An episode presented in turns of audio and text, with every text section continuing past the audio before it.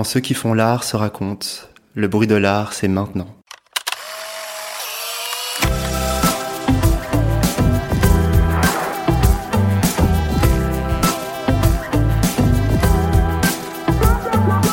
Nous sommes Florian Champagne et Victoria Le la main. À l'hôtel de Lille, nous recevons Vincent Nabat. C'est un artiste de 26 ans qui vit et travaille à Marseille. Pendant ses années de formation aux Beaux-Arts d'Angoulême, sa pratique artistique s'est paradoxalement éloignée de la bande dessinée. Pourtant, ça ne l'a pas empêché de se rapprocher du monde du livre en faisant partie des membres fondateurs de la fâcheuse édition. Aujourd'hui, dans son atelier installé dans un ancien couvent, il réalise des travaux abstraits qui entretiennent un lien fort avec la vie de l'esprit, le sien, mais aussi, s'ils le veulent bien, celui des autres. Quand il n'est pas dans cet atelier, il voyage avec un carnet et des couleurs pour dessiner ce qu'il voit. Aujourd'hui avec nous, il évoque son enfance aux Ulysses en banlieue parisienne, le voyage à Shanghai qui l'a amené à l'abstraction, et l'importance essentielle de la joie et de la fête dans son monde de l'art. Bonjour Vincent. Bonjour. Bonjour Vincent. En une phrase, tu te présenterais comment à quelqu'un qui ne te connaît pas? Je m'appelle euh, Vincent et euh, je suis artiste. J'habite à Marseille et j'aime me baigner, j'aime me balader dans les calanques et j'aime beaucoup rencontrer les gens. En ce moment, qu'est-ce que tu, sur quoi est-ce que tu travailles? Qu'est-ce que tu fais? Est-ce que tu peins? Est-ce que tu fais d'autres choses? Euh, En ce moment, à Marseille, je travaille sur un livre de peinture, un livre de peinture, de peinture que j'ai fait seulement à Marseille, donc qui sera vraiment, qui se concentrera seulement sur ces images. Tu venais des Ulysses. Est-ce que c'est un endroit qui t'a inspiré dans ta pratique artistique? Je, je pense que les Ulysses m'a d'une manière inspirée, oui. Euh, pas forcément sur euh, la ville, euh, puisque c'est une ville qui vient d'avoir 40 ans, donc assez jeune, avec beaucoup de bâtiments. Mais ce qui m'a beaucoup inspiré, c'est aussi tout ce qu'il y a autour. C'est beaucoup de campagnes, beaucoup de forêts, beaucoup de villages. Et j'ai toujours, à chaque fois que j'y vais, je passe beaucoup de temps à me promener, qu'il pleuve ou qu'il fasse beau. Et c'est là, dans ces paysages que j'ai dessinés souvent. Ensuite, euh, je pense que le fait, j'étais plutôt isolé, euh, où la culture, euh, la culture était assez, euh, disons pas absente, mais ne correspondait pas vraiment à ce que je recherchais. Donc je m'enfermais souvent dans ma chambre et j'y dessinais des pages et des pages et des pages. Et c'est un peu là que j'ai vraiment commencé à avoir une pratique artistique. Et tu m'avais parlé un jour de des immeubles aux Ulysses qui étaient comme des écrans sur lesquels il y avait des grandes ondes qui se projetaient. J'ai le sentiment que c'est quelque chose qu'on retrouve ensuite un peu dans ta peinture ou dans tes dessins. Est-ce que tu peux éventuellement nous en parler? Oui, oui, oui, je, tout à fait. Avant, quand je me promenais dans les Ulysses, quand je m'y promène, effectivement, il y a des, des HLM assez bas, avec euh, des bâtiments HLM assez bas, avec euh, des grandes surfaces blanches, et euh, qui m'ont toujours rappelé des feuilles de dessin, notamment les, vraiment les feuilles de dessin A4 euh, très classiques sur lesquelles j'ai dessiné à l'époque. Et il y avait souvent, au coucher du soleil, euh, les ombres des arbres, les ombres des autres bâtiments, des fois aussi des ombres de personnes qui passaient. Et aussi, comme ces murs sont blancs, il était très facile de voir euh, le moment, à chaque moment de la journée une couleur différente, c'est-à-dire au crépuscule quelque chose de très orange, quelque chose de très blanc en plein après-midi d'été, et quelque chose de plutôt gris quand le ciel était gris aussi. C'était un peu comme une surface de, de réflexion, et, euh, effectivement la réflexion c'est quelque chose qui m'intéresse beaucoup euh, dans mon travail, enfin la lumière, le, les ombres, les silhouettes. Après les Ulysses, tu es parti à Angoulême pour faire un master à l'école européenne supérieure de l'image. À ce moment-là, tu as notamment écrit un mémoire qui traite des rapports entre art et spiritualité. Qu'est-ce que c'est le rapport entre ta pratique actuelle et tes études? Aujourd'hui, ça va faire deux ans et demi que j'ai quitté les beaux-arts. Et j'ai passé cinq années vraiment euh, merveilleuses, pleines de découvertes, une découverte euh, d'une autre ville aussi, découverte d'une autre manière euh, de voir l'art, puisque je connaissais pas grand-chose avant de, en tout cas du monde de l'art contemporain, avant d'arriver aux Beaux-Arts. Mais aujourd'hui, j'essaie vraiment de, désapprendre les concepts qu'on a pu essayer de m'apprendre, des, des formules de langage. Des... Tu t'es senti un peu conditionné dans oui. cet apprentissage? Je me suis senti conditionné, mais je le vois pas comme un, de manière négative aujourd'hui. Je pense que après les beaux-arts, tout de suite après, c'était assez difficile puisque les beaux-arts, c'est vraiment, en tout cas ceux d'Angoulême, pendant les cinq ans où j'étais, c'est vraiment un, un, milieu, une bulle dans laquelle on, on nous lance pour créer et, euh, et, et, en fait on, on montre le travail surtout à des personnes qui sont déjà dans ce milieu. Et aujourd'hui, du coup, je, j'essaie vraiment plutôt d'inventer ma manière de voir l'art, de mes propres références, ma manière de montrer l'art, ma manière de le partager. Puisque je pense que au Beaux-Arts, il y avait un peu cette utopie de euh, l'art, l'art, l'art, l'art pour l'art. Euh, et en sortant de l'école, j'ai euh, été mis face à des personnes qui n'avaient jamais vraiment regardé une image, par exemple. Et donc maintenant, je préfère. Euh, J'essaye de trouver mon propre langage pour parler d'art, de le transmettre. Disons que j'aimerais, euh, en tout cas, je, tente à chaque fois euh, quand je, je, crée ou quand j'expose, quand je montre, quand je parle de mon travail, d'utiliser, par exemple, euh, un langage euh, qui me semble plus proche de l'humain et peut-être moi aussi intellectuel, plus sensible. Et est-ce que c'est dans cette dynamique-là que tu avais fondé justement la maison de micro-édition La Fâcheuse euh, avec d'autres artistes où c'était voilà une maison de micro-édition où il y avait par exemple des, bah, des livres d'artistes, euh, des fanzines, etc.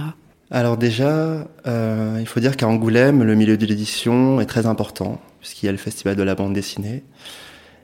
Donc, euh, je, enfin, très facile. Autour de nous, au Beaux-Arts, il y avait déjà beaucoup de collectifs, de petites maisons d'édition, qui, pendant le festival, euh, vendaient, euh, vendaient leur, leur production. Et c'était vraiment un encouragement pour chacun, s'il le voulait, de créer du coup des groupes et de faire la même chose. Euh, parce qu'il y a ce, ce rapport à, à l'image très, euh, enfin, qui pour moi paraît très naturel quand, quand il est édité dans un livre, par exemple. Et ce qui m'intéressait, c'était de, de pouvoir vendre des, des éditions euh, avec un prix euh, raisonnable pour qu'ils puissent voyager en fait un peu partout. Ce, ce qui pourrait peut-être me, me, enfin, la différence que je fais entre l'édition et une œuvre euh, exposée dans un musée, par exemple, ou une galerie, c'est qu'elle, euh, elle aura beaucoup plus de mal à voyager, à être euh, pris en main, échangé, prêté.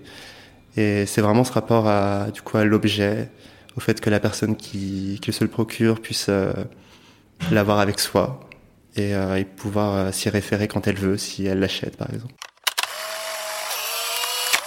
Est-ce que il y a quelqu'un, enfin une sorte de mentor, est-ce qu'il y a quelqu'un que tu regardes avec une forme de déférence et dont tu t'inspires ou qui guide ta pratique? Je pense que j'ai eu beaucoup de de mentors euh, que, qui n'étaient pas proches de moi, donc notamment euh, des artistes, des écrivains. Comme sûr. qui par exemple? Euh, Je pense à René Barjavel, par exemple, qui est un écrivain que qui m'a fait beaucoup, beaucoup voyager. J'ai lu un, de ses livres euh, qui s'appelle La nuit des temps, qui est un, roman d'anticipation, qui, qui est pour moi une, une, imagination folle euh, et euh, qui, je pense, m'a permis aussi de, de, de travailler euh, mes, mon imagination, mes histoires, les histoires que je me racontais quand j'étais quand j'étais plus jeune. Juste, c'est étonnant que tu parles d'un écrivain parce que, mmh. alors, tu écris un petit peu des textes, on va y revenir, mais l'essentiel de ton travail, c'est quand même un travail plutôt pictural autour des images et que la première personne que tu cites, c'est quelqu'un qui écrit. Comment est-ce que tu fais le lien entre ces deux choses? Mmh, Je pense que ce qui a toujours été important pour moi dans ma pratique artistique, c'est réellement euh, l'imagination. la capacité d'une œuvre, un livre c'est une œuvre, à faire émerger des images.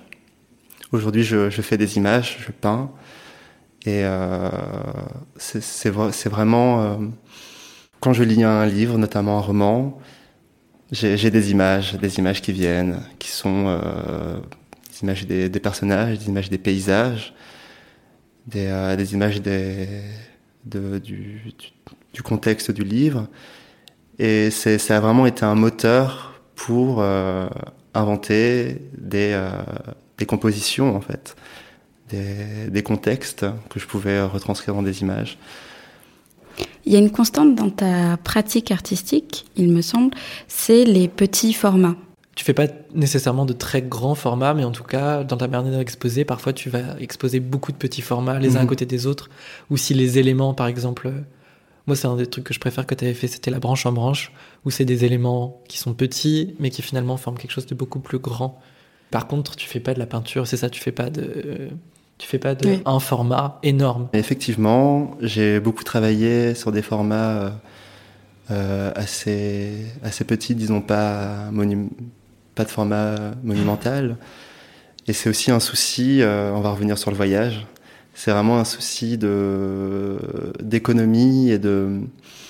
Je, aujourd'hui, je peins sur du papier et c'est aussi euh, dans l'idée de de pouvoir voyager avec de pouvoir le transporter. Je, disons pas que je suis paresseux, mais je, je, je n'ai vraiment, j'ai vraiment pas envie, par exemple, si je dois faire une exposition et que je dois prendre le train, et j'ai vraiment pas envie de, de ramener quelque chose de grand. Je préfère par exemple le faire sur place, mais donc ce sera quelque chose d'éphémère, comme les branches. Et ce qui m'intéressait avec cette, euh, cette œuvre, ce travail avec les branches, c'est de partir d'éléments euh, très petits. J'étais allé dans la forêt, à Angoulême, et euh, j'ai fait des fagots de bois. Et ces fagots, j'ai pu les transporter où je voulais dans l'école et ensuite reformer euh, différentes formes. Et c'est un peu pareil avec les peintures. Quand je, je fais un, mur rempli de peinture, j'ai toujours cette idée, il faut que ce soit facilement transportable, il faut que ce soit économique, il faut que qu'il y ait euh, le moins de complications possible pour que le travail euh, émerge vraiment, disons, que l'œuvre émerge. J'aime bien quand ça reste simple et que, enfin, je crois au fait qu'on puisse avoir une sensation d'immensité, quelque chose de monumental, avec quelque chose qui tient juste dans mon sac à dos. À tes débuts, ton travail avait une esthétique euh, proche de celle de la bande dessinée. D'où vient ce goût pour la BD Enfin, qu'est-ce qui t'a donné envie d'en faire à tes débuts? Euh, C'est très simple. D'un côté, j'avais l'histoire, la narration. Euh, J'écrivais beaucoup d'histoires quand j'étais euh, quand j'étais plus jeune. Je voulais écrire des romans, des, nouvelles. Et à côté, j'avais le dessin, qui était aussi une pratique euh, qui était importante pour moi. Et le, le, le, support, le support qui était pour moi le plus, euh, qui pouvait faire entrer ces, ces deux champs euh, pour, euh, pour créer quelque chose de nouveau, c'était la bande dessinée. Et petit à petit, durant tes études, euh, au début, ton travail du coup est proche de la bande dessinée, et ensuite, il s'étend à d'autres médiums. C'est quelque chose qui continue d'ailleurs encore aujourd'hui, même si c'est peut-être de manière un peu moins foisonnante que quand tu étais en école. Notamment, par exemple, dans l'exposition que tu avais réalisée à Bruxelles euh, l'été 2017. Tu avais écrit un texte qui donnait un sens nouveau au travail que tu avais présenté pourquoi est-ce que tu fais encore le choix aujourd'hui de ne pas travailler avec un seul support? Hmm, C'est une question euh, que je me pose aussi euh, très souvent. Je pense que c'est vraiment pour le coup grâce aux beaux-arts que j'ai commencé à travailler avec beaucoup de médiums. Puisque j'ai eu la, chance qu'on nous propose euh, beaucoup d'ateliers. Et moi j'étais venu pour la bande dessinée, comme on l'a dit. Et par exemple, en première année, euh, on nous, oblige un peu à sortir de notre confort, donc euh, à faire euh, de la sculpture, de la photo, de la vidéo, du dessin, de la bande dessinée. Et, et en fait, ça m'a tout simplement ouvert, ouvert beaucoup plus de potentialités, beaucoup plus de, manière de raconter quelque chose, de montrer quelque chose. Est-ce que c'est toujours un rapport avec la narration? Puisque tu parles de raconter. Oui. Alors, euh, par rapport à la narration, je pense qu'aujourd'hui, c'est quand je crée une image, euh, je, n'y vois pas d'histoire. Et c'est seulement pendant, pendant l'exposition, pendant l'accrochage, qu'on peut euh, peut-être voir une narration, créer un univers, disons, narratif. Quand je, fais un mur entier rempli de, de peinture, chaque peinture en elle-même ne m'intéresse pas vraiment. C'est un peu comme des cases de bande dessinée. Une case de bande dessinée n'a pas vraiment raison d'être si elle n'est pas avec une autre case à côté. Et je pense que c'est là que je vois le travail de narration qui se crée. Ensuite, euh, par rapport au fait d'utiliser plusieurs médiums, ce qui m'intéresse, c'est l'essence. Arriver dans un espace où il y a des choses à voir, des choses à toucher, des choses à entendre. Pour moi, ça m'évoque vraiment comme un, un univers qu'on crée et qu'on propose à l'autre. Du coup, je pense que la narration, elle se situe vraiment ici. C'est vraiment au, moment de, l'accrochage. C'est un peu la deuxième partie du travail. Je pense que pour quand je monte des choses, euh, c'est là que je raconte une histoire, et pas au moment où je fais, euh, où je, fais l'image ou la sculpture. J'essaie de, de plus en plus de me détacher d'une euh, démarche intellectuelle. Et finalement, en fait, c'est tes images et tes peintures qui qui racontent une histoire plus, plus que toi qui raconte une histoire. Mhm. Donc l'idée que les visiteurs qui voient tes œuvres pendant une exposition et une interprétation qui puisse être complètement différente de la tienne ne te pose pas de problème? Non. C'est, c'est, enfin, c'est exactement ça. Je, je, disons que je propose un, un support sur lequel le, le visiteur, celui qui regarde, va pouvoir euh, découvrir ce que lui a à découvrir. Et euh, le seul lien qu'il y a, c'est que j'ai fait quelque chose et lui va la regarder. Et le, les, les, deux sont aussi importants. Il y a aussi une part euh, importante de ton travail aujourd'hui qui est l'abstraction. Mmh. Euh, Qu'est-ce qui t'a donné envie de, de, justement te tourner de plus en plus vers l'abstraction? C'est cette envie de raconter des histoires et de laisser euh, libre cours à l'imagination des regardeurs ou comment tu peux expliquer ça? Alors je pense qu'il y a de ça et je pense que j'ai vraiment été confronté à à l'abstraction. J'ai fait un voyage d'études à Shanghai, en Chine. Et là-bas, j'ai très vite acheté des, pinceaux. C'est vraiment là-bas que j'ai commencé à, peindre. Et je, travaillais plusieurs heures par jour sur des grands formats avec de l'encre de Chine et des, des pinceaux chinois. Des gros pinceaux. C'est des choses que tu avais vues en Chine qui t'ont donné envie de faire ça, la culture qui t'entourait, ou c'est vraiment juste venu très naturellement et tu as vu les pinceaux et l'encre et tu t'es dit on y va? Euh, J'avais lu un livre, le livre de Fabienne Verdier, Passagère du silence, où elle parle de son expérience en Chine quand elle avait 25 ans, dans les années 80. Et ça m'avait beaucoup inspiré.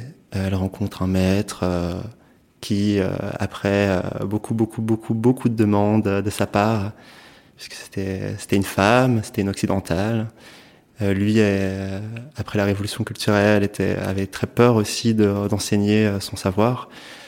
Mais bon, pendant dix ans à peu près, il lui a appris à, voir de manière chinoise, si on peut dire ça comme ça, et à, à, peindre. Et ce livre m'avait beaucoup inspiré, je l'ai lu avant d'aller à Shanghai. Et une fois là-bas, j'ai voulu faire l'expérience par moi-même.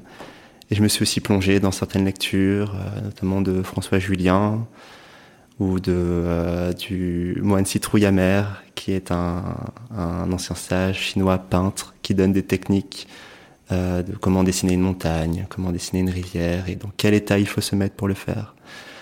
Et donc pendant deux mois, j'y suis resté deux mois à Shanghai. J'avais un souvenir obsédant de Normandie, une dune de sable en face de la mer qui m'avait réellement marqué. Et à ce moment-là, j'avais ni appareil photo, ni carnet de dessin, ni carnet de notes. Donc j'ai, disons, tout enregistré avec mon corps, avec mes cinq sens. Et à Shanghai, ce souvenir est revenu, il était très obsédant et c'est ce que j'ai décidé de peindre en premier. Et au final, je n'ai peint que ça pendant deux mois. Et j'ai commencé par, euh, par le dessiner des dunes, du coup, euh, de, réellement des dunes, c'est-à-dire de faire les contours des dunes. C'était pas ça, j'ai recommencé, recommencé. Au bout d'une vingtaine, trentaine de, grands formats, je me suis rendu compte que ces dunes, je les avais pas vues qu'avec les yeux, mais que je les avais senties avec mon corps et tous ses sens. Et là, j'ai commencé à entamer un travail assez méditatif pour représenter ces dunes, mais de manière non figurative. Et c'était vraiment euh, cette expérience qui, je pense, a, ouvert euh, ce champ pour moi de, l'abstraction, parce que j'étais vraiment plutôt très figuratif avant. Et c'est un jour, un soir, en, en peignant, je suspendais tous mes formats que je faisais dans la journée. Et comme il y avait beaucoup, beaucoup, beaucoup d'eau sur ce papier, je pouvais voir seulement le résultat deux ou trois heures après, puisqu'il fallait laisser le temps que ça sèche. Et un jour, en fait, euh, l'image de la, enfin l'image, la, la dune est apparue. Donc c'était pas une dune, c'était un, une peinture abstraite, c'était de l'abstraction, mais c'était ce que j'avais ressenti ce jour-là. Et c'était tellement fort que, euh, que j'ai continué, continué, continué. Oui, donc aujourd'hui, maintenant, tu as un atelier à Marseille. Mhm. euh, quelle est l'influence de ce lieu dans ton travail? Est-ce qu'il y a une influence aussi forte que, comme tu as pu avoir justement à Shanghai, où tu as adapté un petit peu ta pratique artistique? Oui, enfin, il y a un... je pense qu'il y a une réelle inspiration face à Marseille notamment la lumière. La lumière à, à Marseille est, est, une lumière que j'avais jamais vue avant. Et donc, qui dit lumière dit couleur. quelque chose que j'ai dit. Euh, la couleur, c'est pas quelque chose qui était très présent dans mon travail, disons de manière euh, euh, voulue. Et, et c'est oui, je pense que c'est ce qui m'inspire à Marseille, c'est la couleur. Et aussi, bien sûr, l'énergie de la ville. Les, gens là-bas, enfin, la première fois que je suis allé à Marseille, j'ai été frappé par euh, une facilité de discussion, d'échange, même pour rien dire, même pour euh, crier dans la rue. C'est quelque chose que je connaissais pas du tout euh, en banlieue parisienne ou, à Angoulême. Et ce qui, m'a permis de réellement m'ouvrir donc euh, à cette lumière et à cette énergie, et aussi à tester beaucoup plus de choses, euh, donc euh, à acheter des couleurs pour peindre. Voilà, l'atelier aussi, c'est un endroit assez particulier, puisqu'il se trouve dans un ancien couvent, et, euh, qui est entouré d'un immense jardin. Et comme mon rapport, j'ai un rapport à la nature assez important, j'ai besoin qu'elle soit, qu'elle soit proche. J'ai besoin de voir des arbres, j'ai besoin de pouvoir me mettre dans l'herbe, ramasser des, des bâtons, des branches. Et ce jardin est, est, parfait pour ça. Et il y a aussi le fait que c'est un couvent et que le, les, les, bonnes sœurs qui y vivaient avant qu'on qu'on s'installe euh, avaient fait vœu de silence. Et quand je travaille, je, je n'ai pas envie de parler. Il y a toujours cet aspect méditatif qui suit euh, c'est un fil conducteur dans ton travail, j'ai l'impression. Le fait de ne pas parler, est-ce que ça vient de la retraite euh, de méditation que tu avais faite, où du coup tu avais passé deux semaines sans parler, en, euh, simplement en méditant? Je, pense que oui. Ces, ces dix jours de méditation sans parler euh, en Bourgogne, ça a été une expérience révélatrice, puisque je me suis rendu compte, quelques mois, je parlais beaucoup, beaucoup, beaucoup pour ne pas dire grand-chose, pour ne pas m'exprimer vraiment. Et le travail de peinture euh, euh, en silence me permet de d'une certaine manière d'exprimer des choses euh, qui ne peuvent pas passer par la parole, enfin, de manière très simple. Et donc je pense que oui. Après, la méditation, c'est quelque chose qui que je que je pratique depuis un moment, même avant ces dix jours de méditation. Et ça a été vraiment euh, le travail que j'ai essayé, que je continue toujours, mais que j'ai essayé de, de, essayer de mettre en forme un lien entre euh, l'art et euh, la vie de l'esprit, la spiritualité, la méditation, de voir comment les deux pouvaient, pouvaient cohabiter et même créer quelque chose de nouveau. Fonctionnes-tu par rituel pour créer? Hmm, Oui, j'en ai eu plusieurs.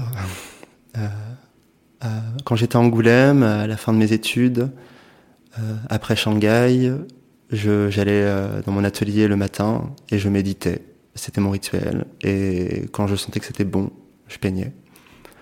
Aujourd'hui, je médite très rarement avant de travailler. J'arrive et je, je perds le moins de temps possible et je me mets tout de suite à tracer des traits, à, expérimenter euh, les, les, formes. En général, j'ai un, j'ai un papier, un, une ramette de papier A4, toujours.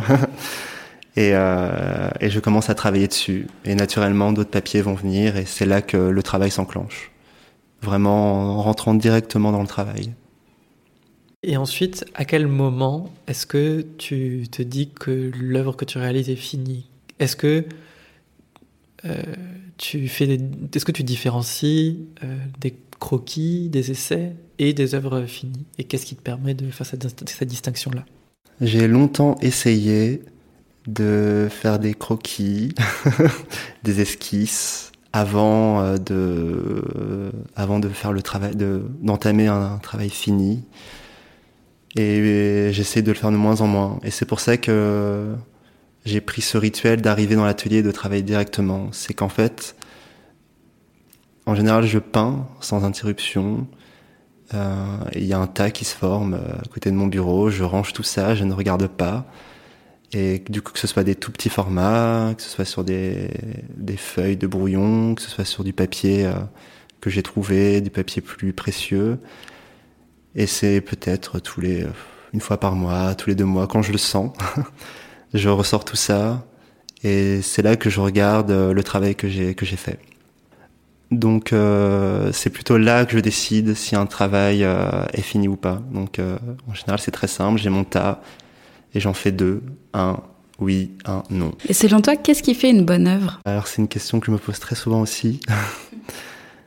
et c'est une question auquel euh, il est très difficile de, de répondre, puisque, euh, en tout cas, à part le mot, en général, une œuvre qui, que je trouve bonne, quand je vais voir une exposition, que je, je découvre euh, quelque chose, c'est quand je n'arrive pas à comprendre ce qui se passe quand aucun mot ne peut sortir pour décrire ce que j'ai vu. Je pense qu'une bonne œuvre pour moi, c'est quand on, ne se pose pas la question, on ne se dit pas je suis en train de regarder une œuvre, je suis en train de regarder le travail d'un tel, d'un tel, mais c'est quand on oublie, on oublie euh, qu'on est en train de regarder quelque chose. Un peu comme dans un film, quand on est complètement pris dedans et qu'on qu'on est dans l'histoire, dans les images. C'est euh, pour moi c'est ça une bonne œuvre, quand on oublie. Et est-ce que c'est quelque chose que tu recherches dans ton travail? Oui, oui, dans, en tout cas dans la création. Après, euh, c'est toujours difficile d'avoir un, regard neuf sur euh, ses productions. En tout cas, quand je travaille, le moment, je pense, où l'œuvre, une bonne œuvre, si on peut dire, apparaît, c'est quand j'ai oublié que j'étais en train de peindre. C'est quand j'étais pris et que j'étais juste dedans. Il y a quelque chose un peu de transcendantal en fait dans ta pratique. Euh. Euh, oui, euh, oui. Est-ce que, en fait, que, pour revenir sur ce que c'est une bonne œuvre, j'apprécie aussi beaucoup quand je, découvre une œuvre d'art qui ne me parle absolument pas, comme je disais, mais qui peut-être un mois plus tard, deux ans, trois ans, dix ans, face à une expérience de la vie, réapparaît dans l'esprit. Et euh, à chaque fois, je me dis, en fait, j'ai été préparé à vivre ce que je suis en train de vivre grâce à cette œuvre que j'ai vue il y a cinq ans euh, et qui ne me disait rien sur le moment. Quand tu peins, tu es seul dans ton atelier, globalement en silence. Euh, mais en même temps, tu parles aussi beaucoup du contact humain et du rapport que, enfin, l'essentialité pour toi de de rencontrer les gens, de les voir. Enfin, à Marseille, en tout cas, tu disais que c'est ça qui t'avait poussé à aller là-bas.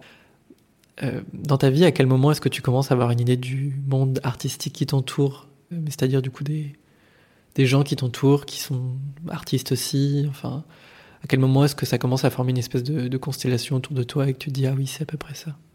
Euh, mais alors déjà je suis beaucoup entouré d'artistes.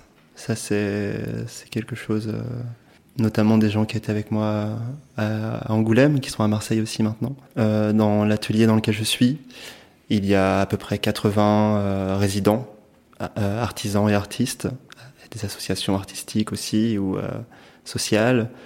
Et rien que ça, c'est un, enfin, pour moi, c'est une chance de pouvoir être euh, entouré de toutes ces personnes-là qui ont chacun une spécialité.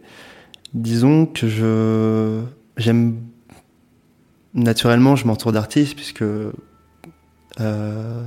il faut que pouvoir euh, parler après le travail, euh, aller boire une bière avec euh, d'autres personnes qui pratiquent aussi. Mais j'aime beaucoup aussi rencontrer des gens qui sont très impliqués politiquement ou, ou de manière. Enfin, j'ai des amis anthropologues notamment.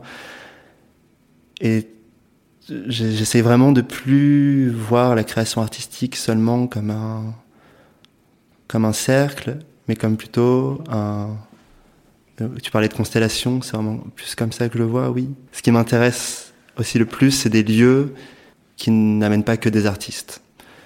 Le monde de l'art, euh, mon monde de l'art à Marseille, c'est par exemple beaucoup lié à la joie.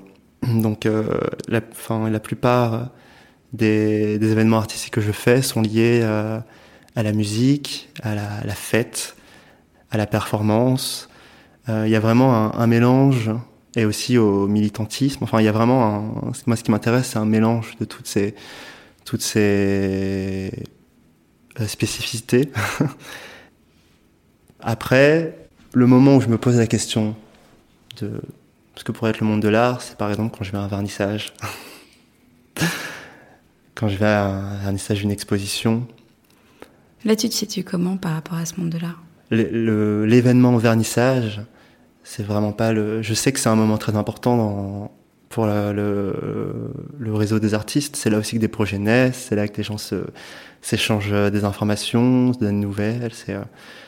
Mais je sais que je suis beaucoup plus attaché dans un, à, faire, par exemple, une, une soirée où on va pouvoir danser, on va pouvoir euh, regarder des performances, regarder des films, euh, du coup, réellement rencontrer des gens. Et euh, enfin, c'est vraiment là que je rencontre des gens, en fait. Et c'est là que je constitue mon, réseau artistique, disons plutôt de, création et, de, discussion. C'est plutôt ici que je me situe. Euh. Tout à l'heure, tu disais que tu aimais faire des œuvres euh, qui soient transportables, qui soient matérielles et que les collectionneurs puissent emporter avec eux, faire voyager et finalement vivre avec.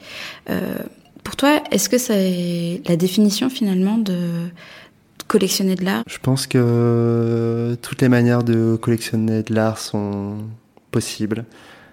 Pour moi, collectionner de l'art, si j'ai eu envie de faire l'édition, si j'ai envie de faire des, choses, à, par exemple à prix raisonnable ou transportable, c'est euh, c'est que moi-même, effectivement, j'aime collectionner des choses. Euh, je vais reparler de livres. J'aime beaucoup collectionner les livres. Je récupère beaucoup de livres euh, dans la rue, il y en a souvent, ou euh, des livres d'occasion. Et effectivement, c'est important d'avoir, euh, de les avoir avec moi comme référence en fait, comme famille, famille euh, matérielle. Euh, après, j'aime beaucoup aussi récupérer des, œuvres de mes amis j'ai beaucoup d'œuvres des beaux-arts de mes amis. Et, euh, et, eux en ont beaucoup de moi aussi. Et je pense que c'est tout simplement revoir un, une œuvre qui m'a ému à l'époque, pouvoir la ressortir, euh, va tout simplement me replonger dans des questionnements que j'avais euh, quand je l'ai quand je l'ai acheté ou qu'on me l'a donné, quand je l'ai eu, quand j'ai pu la ramener chez moi. Du coup, tu t'envisages comme un collectionneur? Euh, Oui, oui. De cette manière, oui. Quel est ton rapport à l'idée que ton travail puisse être vendu? Je, je commence à, à me dire sérieusement que je n'ai pas envie de vivre financièrement par rapport aux, aux choses que je, je, fais. par rapport aux œuvres que je crée. Par exemple, euh, la dernière fois que, que j'ai vendu des dessins, je les avais mis à un prix très bas pour euh, parce que ce qui m'intéressait c'était de collecter de l'argent pour pouvoir faire cette exposition à Bruxelles. Et, et c'est plutôt de cette manière-là que j'ai envie de d'avoir un rapport avec euh, avec l'art. Ensuite disons que au beaux arts l'idée l'argent en tout cas quand j'y étais c'était pas quelque chose auquel on parlait pas vraiment d'argent parlait pas du prix d'une œuvre. Et je pense que j'étais dans une, quelque chose d'assez idéal en me disant euh, ben oui, je vais vendre, je vais vendre, je vais vendre. Et aujourd'hui, euh, si je veux vendre euh, une œuvre, notamment aujourd'hui, je passe plus par l'édition parce que c'est quelque chose qui me paraît plus abordable? C'est une, question très délicate encore aujourd'hui, puisque je ne vis pas de ce que je fais. Enfin, je ne vis pas. Si je vis de ce que je fais, ça me permet de, de vivre, d'avoir des pensées, d'avoir une réflexion. Mais je ne gagne pas financièrement ma vie avec, euh, avec ce que je fais. Et du coup, je ne fixe pas de prix sur euh, mes dessins. Je n'y pense vraiment pas, en fait. Ben, je, pense que je, je suis aussi, euh, je, je, ferme pas mon opinion sur le fait de pouvoir vendre un dessin, euh, parce que un, dessin euh, ou une peinture, un travail artistique, naturellement demande énormément de temps avant d'être fait, beaucoup de recherche, beaucoup de, beaucoup de temps en fait. Et, du coup, c'est normal de, pouvoir, euh, de, pouvoir vendre une œuvre qui a pris beaucoup de temps, beaucoup de travail. Pour finir, dans toute cette carrière qu'on nous vient d'évoquer, quelle est la critique qu'on t'ait fait qui t'a le plus touché? Euh, il y en a une qui a été très très dure.